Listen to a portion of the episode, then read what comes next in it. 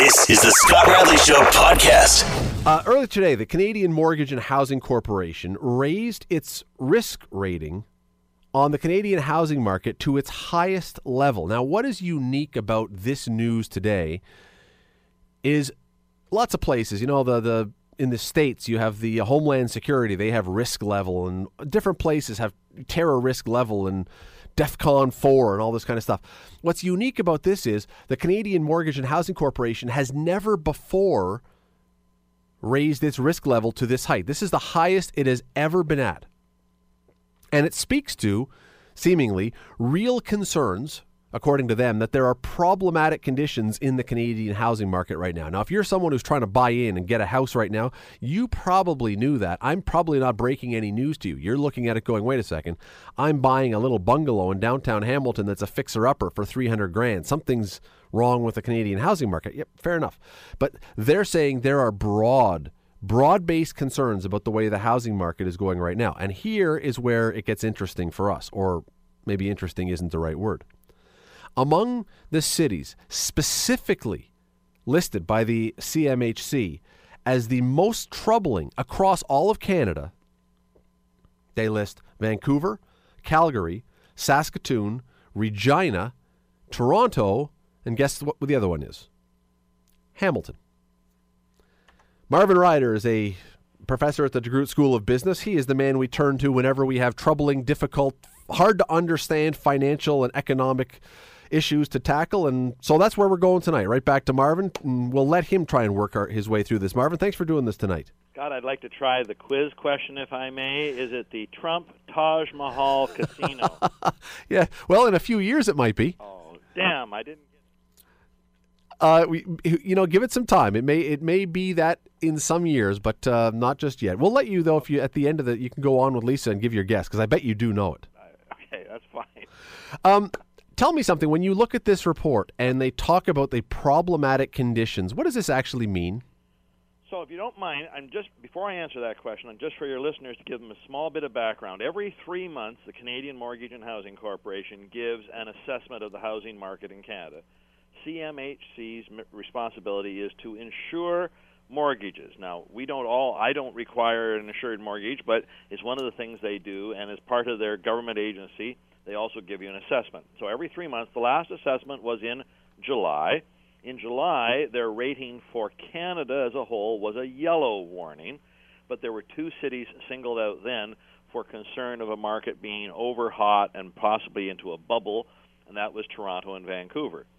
Now, October, they've issued their most recent warning, and boy, they've jumped Canada's rating to a red. And as you listed all those cities, I think it's now seven cities, six or seven cities, that are now in the red zone, and this is absolutely unprecedented. What does it mean to be problematic? Well, they, they're taking a look at a couple of things. Excuse me, they're looking at the volume of houses being sold, they're looking at the prices at which the houses are sold, and then they're comparing that to things like, say, income increases in the area, population uh, increases in the area, and here's why they've given us a red a red warning. Uh, they are worried that what we're seeing now in the housing market is not people buying houses to live in them, people not buying houses to perhaps fix them up and flip them, you know, put some money in, put in a new bathroom, a new kitchen, but instead we're seeing people who are simply speculating in properties. They buy them, hold them for a short period of time, do nothing to them, and then try to resell them as a way to make money. And why are these people doing this? Well, they've looked at things like the stock market or a guaranteed investment certificate at the bank, and they don't like the returns available to them. So they believe they can make a better return by just speculating on properties in the housing market. And why does that lead to a red rating?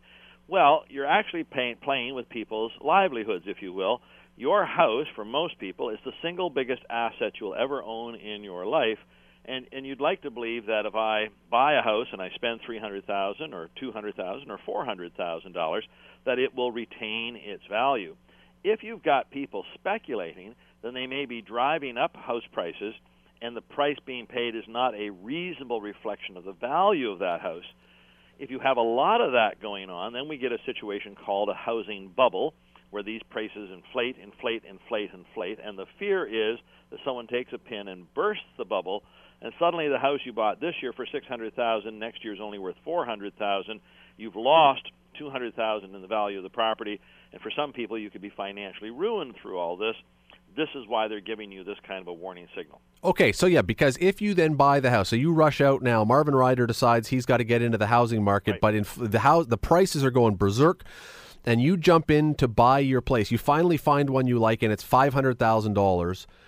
The bubble bursts, and now the house is worth three hundred. But your mortgage is still a four hundred or four hundred and fifty thousand dollar mortgage. Your mortgage doesn't come down with the value of the house, so your mortgage is now worth more than the house itself. Exactly, and and so I put 10% down. I put fifty thousand dollars on the house. I have a four hundred fifty thousand dollar mortgage, but the house is now only worth three hundred thousand. It doesn't make any sense to keep spending that money on the mortgage. So, was my reaction? I'm going to walk away. I'm going to declare bankruptcy. I'm going to say, okay, bank, you want it back, fine. Well, now the bank's sitting on all of these mortgages that were 450,000, but on properties worth 300,000, and so then we have not only a big correction in the housing market, but we have other economic woes. And Scott, what we're basically telling you that I'm not saying it's going to happen, but we're actually setting up the formula for what happened back in 2007-8. The the last recession, major recession in the United States, was caused a lot by big housing bubbles in four markets: uh, Florida, California, Nevada, near uh, Las Vegas, and Arizona, where housing prices got out of control. And then when the bubble did break and these properties fell by a huge amount, this is what you had. You had whole neighborhoods of relatively new homes sitting empty. People just walked out the door. In some cases, they even left the door wide open, left food in the refrigerator, left you know uh, uh, swimming things in the pool. They just simply walked away from them, and this is what caused much of that concern. Now, the CMHC, in giving this red warning, uh, also have projected that they don't think we're in for the bubble breaking. And why is that? Well, first, for the bubble to break, they think they would need a major increase in, in uh, interest rates. Canadian interest rates have been stuck at a very low rate. I think I can get a mortgage today if I really shop it around well, maybe at two and three quarters percent, maybe three percent. For us to get a bubble, we'd need that to go up to five or six percent. And while ultimately we think mortgage rates will rise, perhaps in 2018, it'll only by be by a quarter of a point or half a point. So we don't think we're going to get that. Uh, also, um, we think that the most recent rule regulation changes by the Canadian government. So you know now that when you go to buy a house and you want to get something from CMHC on October 17th, just a little less than two weeks ago, you now have to stress test this. You have to say, let me try let me try this. I'm going to do a scenario where you lose some income, can you still carry the house? I'm going to try a higher interest rate, can you still carry the house? And that's limiting the size of the mortgages so people can't rush in and feel they can pay whatever it takes to buy a house. Uh, and so they they think those two things, and then in the case of Vancouver, the special tax they put in for speculators, not domestic speculators, but international speculators who are taking their money from other parts of the world and simply playing a game of monopoly, if you will, on the streets of Vancouver. We've put in a tax, a 15% tax on those kind of housing prices. That seems to have cooled the, the market a little bit. And so the hope is that when CMHC next reports on this in late January of 2017, we may see us going back to the yellow alert or the caution alert and away from the red alert. But does that, if they do go back, does that necessarily mean then that housing prices have recessed, or does that simply mean they're not rising as quickly? Yeah, that's really what they're looking for. Is they they don't want them to continue to rise. I, I wish I could quote you right down chapter and verse at this moment, but something like in Hamilton, housing prices went up 14% last year. Well, there's no good reason for that. The inflation, the basic cost of living, has been running 1.4, 1.5 percent in a hot housing market where there's a lot of demand and a limited supply, and there's certainly local real estate agents who say that's the case we have here. We're not bringing on. We have a lot of condos, for instance, in development, but they haven't hit the market yet. So for the moment, we have a relatively low supply and a relatively hot demand. Maybe that would be a 5% housing increase. But when you see prices going up 14%, you've got to think there's something else going on here. And especially, not that you saw it in just one month in a year to year comparison, but you see it sustained month after month after month, these high increases with no sign of abating, then you think maybe there's another force driving. And this is this concern about that word speculation. People who are buying houses like they're playing a game of Monopoly, strictly looking at making some money on the hot housing market, not really adding value the way a normal homeowner would, and that's where the concern comes. If they're right, though, and if we're going to be seeing less of an increase, would that not mean that if you were buying into the market right now, Marvin, that you would be in a dangerous spot because you could be buying at the most expensive, the most out of control, and boy, if if a year from now things have settled right down, you may be with the exact situation we talked about, where the house is worth less than the mortgage. So this is this is the um, the trick I can guess I'll call it about buying a house. There could be two scenarios here. One scenario is that uh, uh, when we say that the housing price is slow, they still go up, but they go up more at the rate of 1 or 2% a year. If they go up at that pace, that's not a time to speculate. You can't make enough money to cover the cost of the transaction, and you drive the speculators out of the market. It still would suggest you should be in the market today because housing prices are going up 1 or 2%, and that's what we call the soft landing. The market gets back to normal conditions. Uh, and in that situation, yeah, you probably should still be in the market today. Where you should not be in the market is if you believe the speculators are going to leave and they're going to leave suddenly, en masse, and again, they're going to cause that bubble to break. So that rather than simply slowing down, housing prices go in the opposite direction. They fall by 10%, they fall by 14%. And in fact, there are some studies that suggest in places, not Hamilton, but in Toronto and in Vancouver, especially when it comes to the condo market, some condos may be overpriced by as much as 30 to 40 percent. If you were to begin to get some correction, you don't have to correct all 30 to 40 percent. You only correct 10 or 20 percent. Then definitely this is not the time to be buying a condo. So my my criteria to people is a don't go into the market and say I'm going to spend whatever it takes to get a house. Get a price in mind. Look for the value. Make sure you buy the right kind of a house that you can afford. But also, if you're buying a true house on a piece of property where you've got land and what have you, I think you've got a less of a chance of the bubble breaking than if you buy a box of air, which is really a condo. Because what do you have here? You really don't own anything. The condominium corporation maintains the building. Those are subject to much bigger price price fluctuations than an actual standalone house or a, a unit in a triplex or a duplex, something like that. Just before I let you go, uh, and, and you know what, you mentioned it a few times, and I'm going to throw it out there because it may be a lot of people listening may think this is the dumbest question I could ask because it sounds like we're being idiots here. But I'm also willing to bet there are a number of people who really who hear the phrase the bubble bursting all the time and just sort of nod their head but don't really understand what the criteria or what the factors would be that would lead that. You talked about interest rates. That's obviously one of them. What are some of the other things? What would cause a housing bubble to burst? To me, that that would be well. There'd be two key things. One is the the interest rates going up very dramatically in a short period of time, and then people seeing that they can't they just can't carry the house anymore. Suddenly, eh, say I have a a, mortgage of uh, four hundred thousand dollars, just for the sake of argument, and interest rates shoot up two percent. Now I've got an extra eight thousand dollars carrying cost on my four hundred thousand dollar mortgage. Divide that by twelve payments. I've got to add roughly seven hundred fifty, eight hundred dollars a month to my mortgage payment, and look, I just can't afford to carry that. Second thing would be uh, it's not the housing, uh, it's not the interest rates going up, but now we had some massive wave of unemployment. You might remember again in 2007 8, employment went up in the Hamilton area. It got to around 10%. Today it's more in the 6% range. But if we had a lot of people losing the jobs, it would be the same impact as if you had an interest rate hike. You wouldn't just be able to carry the mortgage you have. And then the third thing would be that a number of people stop speculating in housing. They get out of the market en masse, and you just hear that housing prices have begun to fall 10, 15, 20 percent. It's a bit like you know the sky is falling, the sky is falling, turkey lurkey and chicken little, what have you.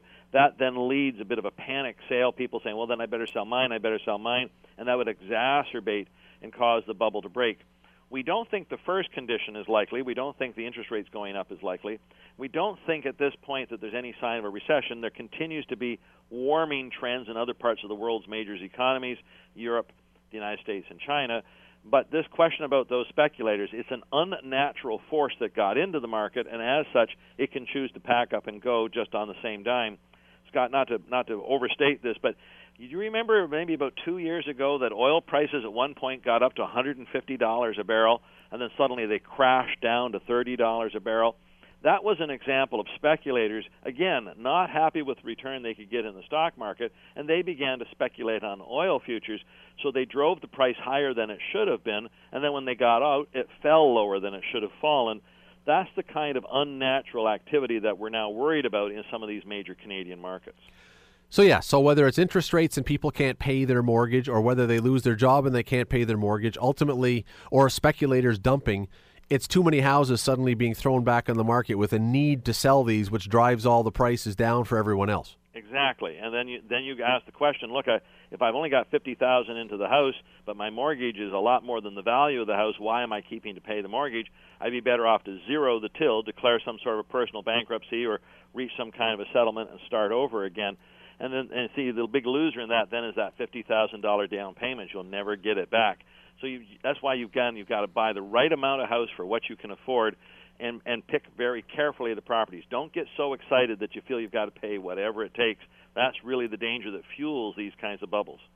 Marvin Ryder, always appreciate your time. Thanks for explaining. We'll do anytime. Uh, it is go read the story. I mean, I, we, we've been talking about it, but it's on the spec.com. You can read it on other papers, other sites, um, Canadian Mortgage and Housing Corporation essentially saying, again, this is an overheated market right now. And they are, as Marvin pointed to, they are pointing to the speculators with the idea that if all of a sudden, now, I mean, just again, imagine it with anything else. All of a sudden, if too many homes are thrown onto the market just as a dump, that makes all the houses cheaper. Every house is cheaper. If there's five homes for sale on your block and someone wants to buy on your street, they're going to get a better price than if you're the only one for sale. That I mean, I'm I'm I'm obviously telling you something really basic that you already understand. But that's the the general idea behind this, and we are at a point now where there's huge concern that that could happen, and if that were to happen, for many of you, for some of you, whose homes are your retirement your nest egg. You've paid off your mortgage. You think, okay, in a couple of years, I'm going to sell my house, move somewhere cheaper, have that money, and that'll be used to help retire. That that becomes a frightening, frightening concept for a lot of people. What happens if the I saw my neighbor just sold his home for three hundred and fifty thousand? So I figure that my home is probably worth three hundred fifty thousand. You're going to say. But then all of a sudden something happens, and as Marvin explained, the bubble bursts, and a year from now your home is worth two hundred and fifty thousand, and that's hundred thousand dollars. That's a that's a third. That's more than a third of what you were talking about for your retirement money that is just gone. And it is kind of stunning when you really think about it. On a totally on a related but a, a separate note, it is to me stunning to think of the places that are having this kind of issue right now. I mean, Vancouver, yeah, of course, we know we know what Vancouver's housing market is like. Toronto, we we get it, we understand. Calgary, Calgary is a little surprising only because they're in the middle of a real tough time right now with all the oil prices. The prices have been going down for a long time in Calgary, so I was a little surprised to see them here. But look at the other three: Saskatchewan, pardon me, Saskatoon in Saskatchewan, Regina also in Saskatchewan, I would not have picked those two cities as areas with overheated housing markets, but apparently there's competition and people moving there, and Hamilton. The downside is that we're on this list. The upside is we're on this list at least. When was, I mean, I know it's been going on for three or four years now, but if you had told someone a decade ago that one of the six hottest housing markets, difficulties notwithstanding, fears notwithstanding. If you had told people a decade ago that one of the six hottest housing markets in all of Canada was going to be Hamilton, they would have said, "What what is in your system? What is what are you on that you would think that this would be Hamilton?" But here we are. It's a, it's a double-edged sword, isn't it? We're, it's great that we are finally a city people want to be in, want to buy in, want to invest in but there's that other side that you just have to be a little bit careful of. You're listening to The Scott Radley Show, weeknights from 7 to 9 on AM 900 CHML. Heaven knows we have talked about City Council, Bill Kelly, Scott Thompson, myself, uh, more than a little bit in the last few days. Because I mean, and and listen, fairly. There's been with the LRT stuff that's been going on with the big meeting that went on for like 11, 12 hours, whatever it was. And then today, another very significant public meeting in front of city council. This one, something we've talked about on this show before, and again, we're not going to spend a lot of time on it tonight at all. But I just want to make one point. Today was the discussion. They brought forward the consultant's report on ward realignment. So, potentially, the next time you go to the ballots for the municipal election, or the time after that, or the time after that, I don't know, whenever, could determine who you're voting for, what ward you're voting in.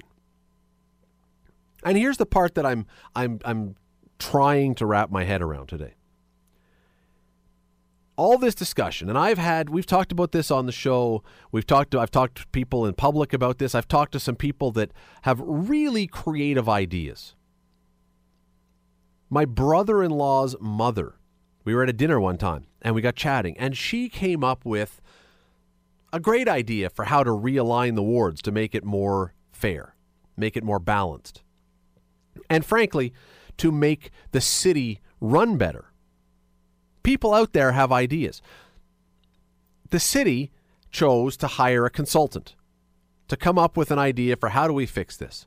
And I suppose, not surprisingly, the ideas weren't creative, weren't really interesting. They were they were the path of least resistance. Because here's the thing: if the city doesn't do something, residents can complain to the Ontario Municipal Board, and if they get enough signatures on a ballot, the OMB will actually do it for them. So you don't want to leave it to that. If you're the if you're city council, you want to have some control.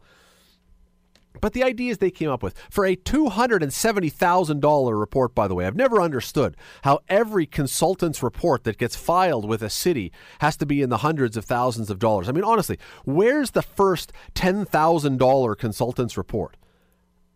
I got to become a consultant for a city because there is clearly a market out there. I mean, the city will pay whatever, obviously. Any city will. It's not just Hamilton. We need a consultant. Okay, here's a quarter million bucks. I think I could probably do it for that much. Anyway, they came back with what? Well, they came back with a number of suggestions, but it was whittled today by council down to two, really, two and a half. One is that we're going to take the same 15 wards and just slightly rejig, rejig them a little bit. Well, yeah, wow, that was I'm glad we spent $270,000 for that idea. Like we couldn't have come up with that ourselves in the span of one coffee over, you know, at Tim Hortons. But the other idea is let's add another ward, bring us up to 16 wards, kind of sp- it's not exactly splitting Ward 7, which is Donna Skelly's ward, which is the most populous ward in the city, but that would for ease of understanding, that would pretty much be it. There would be some other things, but think of it like that. Again, though, $270,000, and those are what we've come up with. Those are, and, and I know there were other proposals in the consultant's proposal. They, they came up with other things. It wasn't just that. But when city council was done with it, $270,000 had been reduced, it seems, to slightly tweak the borders or split the biggest one in half and slightly tweak the borders. I tell you what, next time City Council has an idea that requires an answer that is that simple, give me $25,000. I'll come up with the exact same answer that you would have come up with with this stuff, and we'll all go home happy. You'll save money, I'll make money, we'll come up with the same answers. Uh, come on.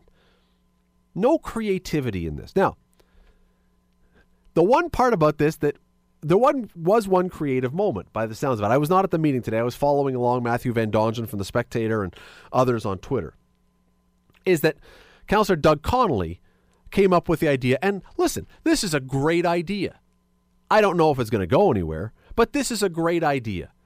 He suggested that every councillor should redraw the city ward map as they see fit. Let's bring forward, let's have 15 artists' conceptions of what our city should look like, and then let's compare them and let's see if somebody comes up with a really good idea.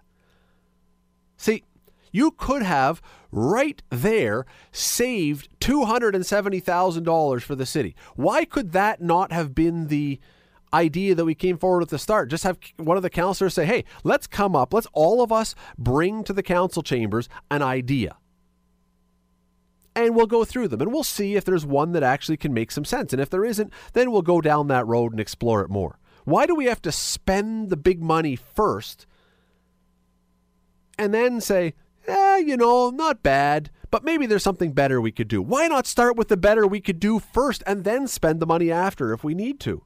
Well, it seems like it's a default position. And listen, once again, I don't want to make it sound like I'm only dumping on Hamilton Council. This stuff happens in every city. Just about.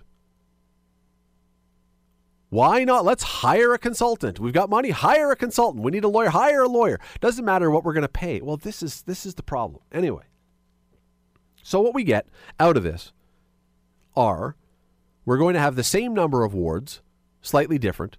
We're going to have one more ward which is going to cost probably about as much as a consultant's report but every year. Probably between 230 and 250,000 dollars they're guessing per year to add another counselor and staff and office and all that kind of stuff. So another quarter million dollars a year.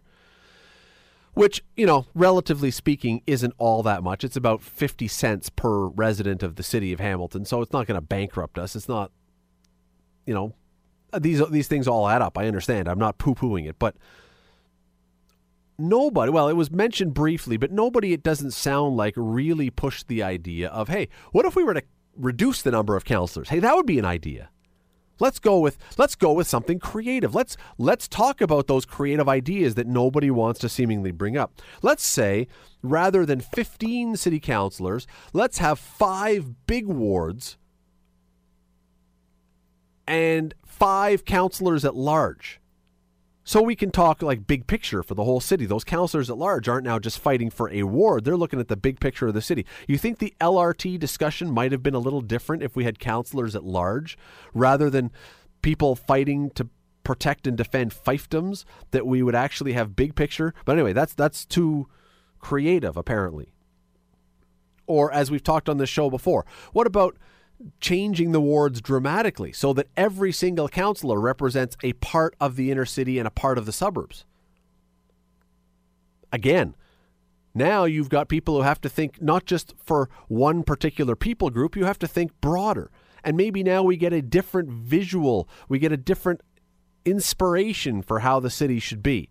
Now, the downtown councilors aren't only fighting for the downtown, the suburban councilors and mountain councilors aren't only fighting for the suburbs. Now, everybody has to go, huh, I've got people in both those areas, so I can't just overlook one or I'll be voted out down the road. I got to look after both. Creative? Yes. Where are those ideas? And again, I don't think it takes a lot of thought to understand why that may not be something we want to do, or at least why counselors may not want to do it, because in any city, any politician, again, not picking on Hamilton city councilors, show me the politician who wants to make changes to electoral boundaries from what exists. Because remember, they have been elected they're voting on this because they're in office. And why are they in office? Because people elected them. And who elected them? The people within their wards or their riding. So why do I want to tinker with that? It works. Works for me. This to me seems like an awful lot of talk, an awful lot of hot air, and it's going to get us really not very far forward. So what do we do? We add another counselor and does that change the discussions that we're having about bigger issues in the city? Does that influence the broader view of the city for all these people? You add another counselor on the mountain. Does that change the division between the mountain and the lower city, the suburbs and the lower city when it comes to these issues? If we're going to go to all this trouble, honestly, if we're going to go to all this trouble, Let's do something creative. Let's do something interesting. Let's do something impactful. Let's even if we don't want to cut the number of counselors, all right? Let, let's let's eliminate that thought for a second because you know that they're never going to vote for that. No council is. No council is going to vote for a system that would actually reduce a number of their own jobs. That's not just Hamilton, that's anywhere. So even if you're not going to reduce it, let's do something really impactful for the entirety of the city of Hamilton. They can all still keep their jobs or at least run for reelection, and there's a spot for each of them if they can win reelection. But honestly, to just slightly redraw the ward map, this is what it's going to come down to and we've paid $270,000 for this? Oh, man. We got to be able to do better than this. You're listening to The Scott Radley Show, weeknights from 7 to 9 on AM 900 CHML. The Hamilton Tiger Cats will square off with the Edmonton Eskimos tomorrow evening. Uh, as I said off the top, must win games. Every game the Ticats play from here until the end of the season is officially now a must win game. Rick Zamperin, the sports director and Lord and master of all other CHML creation, joins me now to discuss this. Rick, thanks for doing this. Hey, Scott. How are you? Uh, there is, I'm great. There is a lot on the line for both teams in this game tomorrow. Yeah, very much so. And and you mentioned both teams, and you know when you look at Hamilton versus Edmonton, you're thinking, well, of course it's going to mean something for Hamilton. You know they're in a dogfight for first place in the CFL's East Division, but Edmonton has a lot to play for as well because right now they are the crossover team in the Canadian Football League, but they still have a shot at finishing third uh, in the um, uh, CFL West Division. And if things really go their way, they could uh, magically jump up to second, although the odds are, are not in their favor in that regard. So, yeah, two teams who have a lot to play for will be meeting tomorrow night at Tim Hortons Field. All right. So, on paper, with what we just talked about, what you just said, you're absolutely right. There's nothing in what you just said that is not accurate, especially when it comes to the Ticats. But let me ask you this if I'm the Edmonton Eskimos, and you're right, you could still potentially, if things go really well for you and every break falls your way, you could finish second in the West. Do I not kind of want to lose this game, though? Because to me, if I'm Edmonton, the path to the Grey Cup sure looks a lot smoother through the East by being the crossover team and having to take out the Eastern teams than it would by going through the Western teams. It certainly does, and, and here's and, and here's the big reason why is that at the end of the road in the West Division, you have the Calgary Stampeders who won you know a thousand games in a row. they're, they're, going to host you know the West Final. They're going to be well rested. You know by all accounts, they are a healthy team. They have a couple of nicks and bruises, and guys are going to be out. But I mean, they have had just a, a remarkable season. They have one of the best quarterbacks in the league, uh, one of the best head coaches in the league, even though this is his first year as a head coach. Uh, but just a solid, you know, the, the elite franchise, not only for this year, but for probably the better part of two decades in the Canadian Football League. So you're going to have to win if you're the Edmonton Eskimos. You're going to have to win on the road in any case. So whether it's you know, in BC or in Winnipeg or, you know, God forbid for them in Calgary, uh, it's still going to be on the road if they do finish in third place. But if they finish in fourth place in the West, they cross over to the East, so they will have to play either in Hamilton or in Ottawa.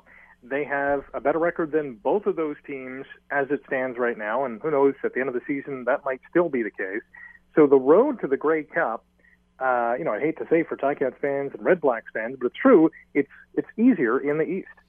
Well, and not just easier, Rick, but if you look at what has happened in the West, these there, there's a reason there's going to be a crossover team this year. They've been consistently good, and and the only reason why they're not way ahead of the teams in the East is because a bunch of times every year they have to play each other, and one team gets two points and one doesn't. Mm-hmm. They have been though. The word is consistent, and if I am a Ticat fan, if I'm a Red Black fan my biggest concern is I have no idea week to week what team is showing up for me. And if exactly. I'm Edmonton, I'm looking at this saying, I'll roll the dice. I'll take my chances playing against Ottawa or Hamilton and hope that I get them on one of their off weeks. It's still better than playing BC or, as you say, Calgary. No doubt about it. I mean, you look at the Ticat season. I mean, it, it is really uh, the definition of inconsistence. They they have not won two straight games all season long. It's remarkable. Uh, yeah, they've they've for the most part traded wins and losses. They've got a couple of you know two game losing streaks, um, and I know you know there, there's the injury factor and all that stuff. You know, throw that all into the cauldron, and that all kind of boils down to what the record is right now. Uh, but the fact of the matter is, they are really an inconsistent team from week to week, and, and we saw it over the last couple of weeks. I mean, really did not play a great ball game against the Ottawa Red Blacks, even though they only lost by one point a couple of weeks ago. Then they make a remarkable second half rally again in Ottawa last week to pull out a double overtime victory over the Red Blacks. And who knows what we're going to get tomorrow night? It could be that they blow out Edmonton or they play like they did in the first half against the Eskimos back in July, where Edmonton was up by 25 points and everyone was turning off their TV sets or uh, you know, going to um, uh, to their friend's house or, or flicking on a movie to say, hey, you know, th- you know, this game is over. Uh, and the second half was a completely different story. So never mind week to week, you know, quarter to quarter, this team has been just Jekyll and Hyde all year long. I think we could actually save an awful lot of time for Ticats fans, Rick, and just uh, cancel the first half. yes. Give Edmonton a 25 to 30 point lead, which is what Hamilton gets down by, it seems, every game, and just play the second half because they're better than anyway and they make games out of them. That's what happened last week in Ottawa. They're it's about the third or fourth points. time, right? Yeah, and it's I'm not sure what it is. Uh, if if they you know kind of rest on their laurels or just you know what laurels have that have that well the laurel of the fact is that you know in the second half they're going to turn it on and win the ball game anyway so why show up in the first half? It's almost it's almost like uh, you know a marathon runner who's kind of sitting back in the pack and just waiting for his spot to say all right this is the time where I'm going to you know uh, kick it into high gear and, and and win this race. Uh, for the Ticats it, it's not a recipe that uh, I think they manufacture and and you know that, that that's the game plan but it just sort of happens that way. The good thing is they do have the talent to make that comeback. The bad news is, uh, you know, in a key game, sometime in these next, you know, two to four games, it's not going to work, and they're going to get, uh, you know, taste of some bad medicine. Well, you know all the times they've done it this year have not been playoff games and i just right. i have to believe that if in a playoff game unless you're playing uh, the Houston Oilers in 1994 or whatever it was with the Bills. Um, it, un- unless it's that, your teams are not going to let you do that in a playoff game. You may have got away with it in the regular season, but get down by 20 points, 25 points in a playoff game, you're in big trouble. And they've been toying with this all year. I just can't imagine they'd be able to get away with it in a playoff. Yeah, you know what? Come playoff time, the the pressure is ramped up. The adrenaline, of course, is obviously ramped up, but it seems like every second or every minute of a playoff game just means so much more uh, because it's the playoffs. I mean, if you don't win that game, your season is done. You know, months and months of hard work and and uh, you know sweat and determination and, and going to film study and practicing and playing and uh, you know sometimes getting uh, battered and bruised and bloodied. You know, all that is wiped off the mat and and, and your season's done. So uh, it's critical to play your best going into the playoffs, and at times the Ticats have done that. But this year, you look at what has happened over the last few months, and you just don't have a lot of confidence in that regard. So Hamilton is now one point behind Ottawa. They both have two games left. So that does mean that Hamilton really both games matter because even if they win this game, they still would have to win their second one, or Ottawa could jump back in front and, and take first place in the bye. Uh, Hamilton has Edmonton and then Montreal. Red Blacks have Bombers and then Bombers. Hamilton definitely has the better lineup for the last two weeks, correct? I would agree. Yes, uh, you know the the Ticats are playing at least one team that has a lot to play for, and that being Edmonton. Montreal has really nothing to play for apart from pride and jobs, and you know players wanting to look good on game film because you know that last game of the season is basically you know the the last kind of uh, swath of ink on a resume. You know, this is their last kind of appearance of the season. And for a lot of guys, they may not have played all year long, and they're getting their first taste of CFL action. You know, teams that don't uh, are out of the playoff picture will turn to their practice roster, turn to the guys who have not had a lot of playing time just to get a look to say, hey, do, do we really want to bring this guy back next year, even for training camp, or can we cut ties? Let's see how he does in a game situation. But look at Ottawa, and you know they have back-to-back games against the Blue Bombers, who are very much in the thick of things to uh, you know want to host that Western semifinal, whether it's against BC or Edmonton. Uh, and you know what a turnaround in terms of you know franchise that came out of the gate really uh, playing poorly, made a quarterback switch, and all of a sudden the talk in Winnipeg was Mike O'Shea possibly getting fired to Mike O'Shea possibly being uh, you know, a nominee for Coach of the Year yeah. because they have really, you know, turned the tables. It's been unbelievable. And, and at the time, I think a lot of people were thinking, man, they're going from, you know, Drew Willy, who's had some success in the CFL, to Matt Nichols, who has had a little bit of success, but more often than not has been a backup for a reason. But, I mean, he's really turned the ship around. They got healthier, obviously. Their defense was lights out for a long stretch. So mean, that's, that's going to be an interesting team to look over the last, you know, two weeks and certainly heading into the playoffs. Let me ask you a really ridiculous question, but when I finish asking it, I don't know if you'll see it as quite as ridiculous. It's going to sound like it up front. If Hamilton had lost last week, they would already know what their playoff path was going to be like. They would know they would be finishing second. They're going to be hosting. They may not know who they're going to be hosting, but they would know what they have to do and who where they're going to be and all that kind of stuff. And if they had lost last week, they could have started to rest some guys, some sit some guys, play them for only half a game, get the guys who are battered and beat up a little bit and give them a chance to recover. They may not have had to rush Zach Collaros back in this week. But now that you have now that you're in it, you can't do that. You have to play these last two games like they are playoff games. And Rick, honestly, that could end up hurting them when they get into the playoffs because they've got guys now who might have been rested but no longer are. Might it have been actually advantageous for Hamilton to have lost last week? Well, you can look at it both ways. You know, you can look at it. You know, if they did lose, uh, they would know that they'd finished second in, in, in the CFL East Division. So, you know, you can't go up, you can't move down. You're probably going to play Edmonton, which might be the case in any event. So, okay, let's rest some guys. But the fact of the matter is that yeah, you can rest some guys at some positions. You know, the offensive line, probably the D line, the linebacking corps.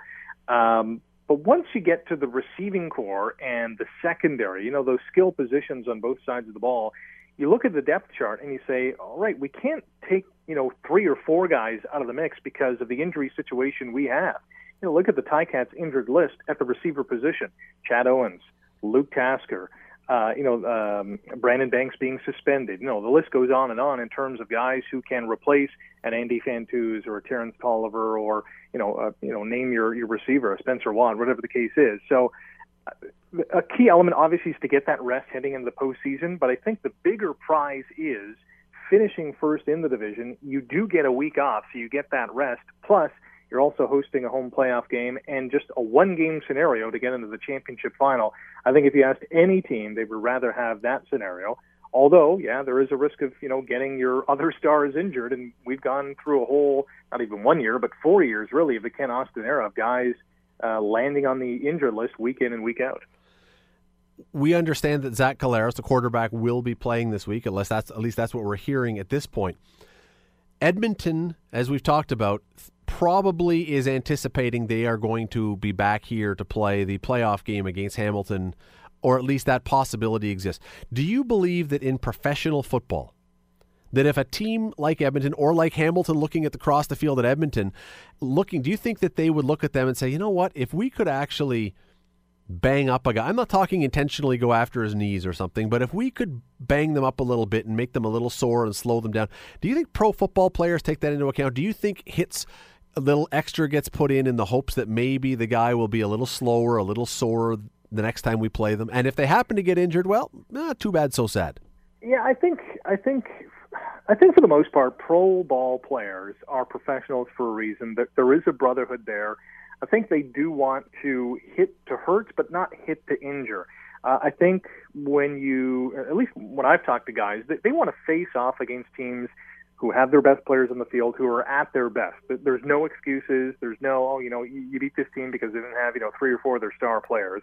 But I think there is a, you know, a, a naive sense that I get as well, maybe internally that I have that, uh, you know, if they had their druthers and they, they, you know, speaking for Edmonton, they didn't face Zach Collaros. I think they'd rather face a Jeremiah Masoli or somebody else because they know that you know Zach is an elite level quarterback. He and you know when he has his weapons at his disposal and, and the Ticats are healthy, it's going to be a tough task to go into Tim Hortons Field and, and beat a team like Hamilton come playoff time if they're firing on full cylinders. But you know the other side of that is I, I truly believe that teams do want to beat other teams who are at their best.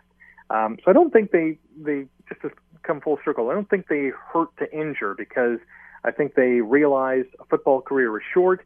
They I think that would weigh on their conscience if they did it deliberately, at least for most guys out there. So. Um, so you don't think if there's a, you don't think if there's an open shot on Mike Reilly or on Zach Collaros, either of the two quarterbacks, that the other team might take it and give it a little extra just to see if they can soften them up for down the road? Yeah, you know, they would want to send a message for sure, but I'm not. I'm not sure they would deliberately go for the guy's knee or head. Uh, you know, I'd, I'd have real trouble with that, knowing that you know a player would intentionally do that. And I hope that's not the case. I'm sure that has happened before. I'm sure it's happened, and the guy has regretted it. But um, and, and those guys will certainly get sought out because those types of hits uh, you know, it's on film. Everyone's there to see. It's going to be probably penalized if it's that dirty of a hit. Uh, they'll be outed pretty quick. So um, I would hope for that player that you know when they have that thought in their mind, that they'll think differently. Last thing, uh, Ticats this year three and four at home. It was just a year, year and a half, two years ago that we were talking about Tim Hortons Field as the X factor for the Ticats. They couldn't lose there. And they lost the game to Ottawa last year that sent the Red Blacks off to the Grey Cup. This year they're three and four. What kind of home field advantage do the Ticats actually have now playing there? Well, it's, I think it's still a good one. I think this has been an, an odd year um, because of the injury situation. I think I don't want to use it as an excuse, but you know, if this team was at full power, I don't think they'd be three and four. I don't think they'd be seven and nine on the season. Really, you could easily flip that around and probably add a couple more wins. Um, but I think with every team, it's kind of cyclical in terms of you know their their home schedule. Look at Ottawa too. I mean, they're two five and one at home. It's just been an odd year, especially for the East at home. And even at the start of the season, you know, even teams out west were losing home games. It's kind of weird. Uh, you know, apart from Calgary, it has been a really odd year in terms of home and away. But you know, the fact of the matter is that Tim Hortons Field is still a very difficult place to play, as is Commonwealth Stadium as is McMahon Stadium. You know, when you go in, especially in a playoff situation, go to another team's field, it's it should be packed at least. I mean, it is a playoff game. It's going to be loud. Uh, you got to work on silent counts. There's all those factors that go into it. So I think home field advantage, especially in the playoffs, does mean a lot. Not necessarily is that going to guarantee that the home team is going to win, because uh, that road team has a lot of work to do. But uh, I think the home team certainly has an advantage, and I think that still exists here in Hamilton. I should ask you before I let you go. Uh, tomorrow night, Chicago Cubs play a home game at Wrigley Field, a World Series game, first time since 1945. Does this fascinate you, or are you a ho hum towards this? Oh, I am completely fascinated by this. I'm I, I subscribe to the Billy Sianis, uh, you know, Billy Goat curse. Uh, you know, fantastic story. You know, the Cubs getting Greek Greek Orthodox priests coming in to try and you know uh, subside this curse and having Billy Goat days and uh, you know even the Indians. They're not slaughtering a, a, goat or anything, no, are they? At no, mid no, at center field. No, they they had the goats grazing uh, the grass at Wrigley Field years gone by. Yeah, and uh, yeah, I'm a big baseball history buff. I just love you know the stories and some of the sidebars that come along with it. You know, the Indians in in, in '48 winning the World Series, had a chance in '54, but losing to Willie Mays and the Giants way back when. It's you know two historic, you know, legendary uh, franchises, two of the oldest franchises in Major League Baseball going at it. You know, what's not to love because they haven't been to the big show in so many years. So, yeah, I'm, I'm eating it up. It's fantastic. You then must be cheering for Chicago to sweep the three games at Wrigley Field. Because I'll tell you why you would be cheering for that if you are a history buff. Wrigley Field was built in 1914. Never has a World Series been won at Wrigley Field. Wow, I didn't know that. 1914. They last won in 1908. 1908, yeah. It is, if you've ever been to Wrigley Field, if you haven't, you must go. But if you have, and you realize how old that place is, and the Cubs last won six years before it was built. It's just it's it, and there's never been a World Series clinched on that on that field. Wow, that's tremendous. Well, that was the same field, 1932, that Babe Ruth called his famous home run shot in the World Series. Absolutely, and, uh, yeah, it's the Pittsburgh. Pirates. Uh, yeah, yeah, yeah. Fantastic. It's uh, yeah, it's it's. I'm I'm totally. I'm with you. I'm totally interested in this. I would. I wish I could be out just beyond the outfield wall there on the street with everybody else. And but mm-hmm. you know what? You and I will not be. No, no, we will be watching uh, from the friendly confines of our uh, local uh, uh, family rooms. And when tickets went on sale for the playoffs, as I let you go, when tickets went on sale, I actually tried to buy Cubs tickets, and you know what? Really? They would not sell any to Canadians. Really? Yep. You could if you didn't have a postal code and, and a, a zip code, pardon me, you could not enter for the ticket draw. And I, I called down and I said, hey, what about postal code? And they said, no, no Canadians. Well, you know, uh, it's probably good that you didn't because with the exchange rate, you'd be paying, you know, thirteen thousand dollars for the tickets instead of seven. No way! I would have got my tickets and I would have turned around and I would have pawned them off, fifty thousand a piece, and you can have them. I would have. There you go. I could have bought a home in the house in the Hamilton Hose housing market. Rick Zamperin, thanks for doing this tonight. Really appreciate it. Thanks, Scott. Take care. Uh, yeah, you know what? It's. Uh, I think if you heard the news, or I think it was Anthony Urciuoli talking before the show started in the sports, fifty thousand dollars each for tickets behind home plate at the at Wrigley Field for the first playoff, first World Series game at Wrigley Field since 1945 tomorrow. The Scott Radley Show, weeknights from 7 to 9 on AM 900. AM 900 CHML.